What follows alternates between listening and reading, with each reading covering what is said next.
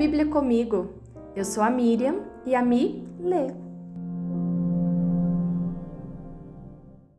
João 13 Antes da festa da Páscoa, Jesus sabia que havia chegado sua hora de deixar este mundo e voltar para o Pai.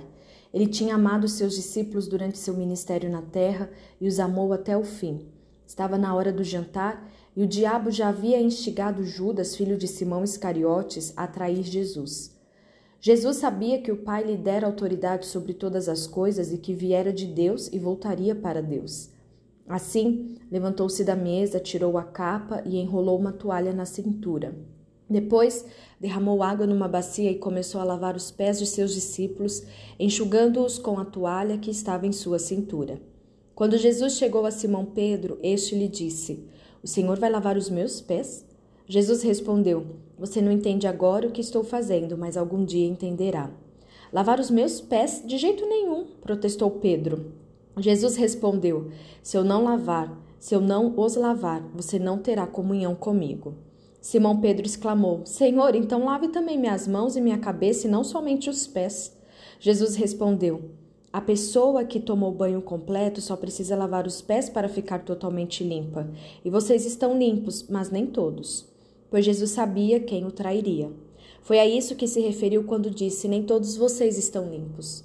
Depois de lavar os pés deles, Jesus vestiu a capa novamente, retornou ao seu lugar e perguntou: Vocês entendem o que fiz? Vocês me chamam mestre e senhor e têm razão, porque eu sou. E uma vez que eu, seu senhor e mestre, lavei seus pés, vocês devem lavar os pés uns dos outros. Eu lhes dei um exemplo a ser seguido.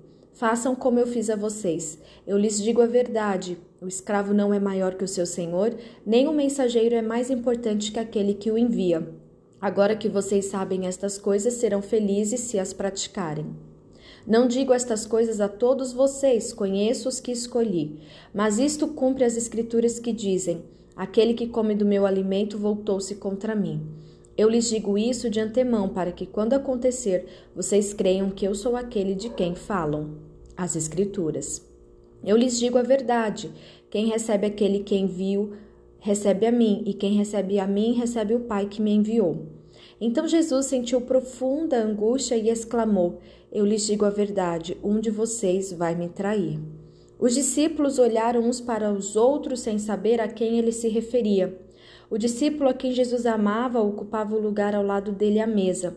Simão Pedro lhe fez um sinal para que perguntasse a quem Jesus se referia. Então o discípulo se inclinou para Jesus e perguntou: Senhor, quem é? Jesus respondeu: É aquele a quem eu der o pedaço de pão que molhei na tigela.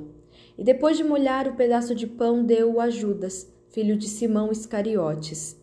Quando Judas comeu o pão, Satanás entrou nele. Então Jesus lhe disse: O que você vai fazer, faça logo. Nenhum dos outros à mesa entendeu o que Jesus quis dizer. Como Judas era o tesoureiro, alguns imaginaram que Jesus tinha mandado que ele comprasse o necessário para a festa ou desse algum dinheiro aos pobres. Judas saiu depressa e era noite. Assim que Judas saiu, Jesus disse: Chegou a hora de o filho do homem ser glorificado, e por causa dele, Deus será glorificado.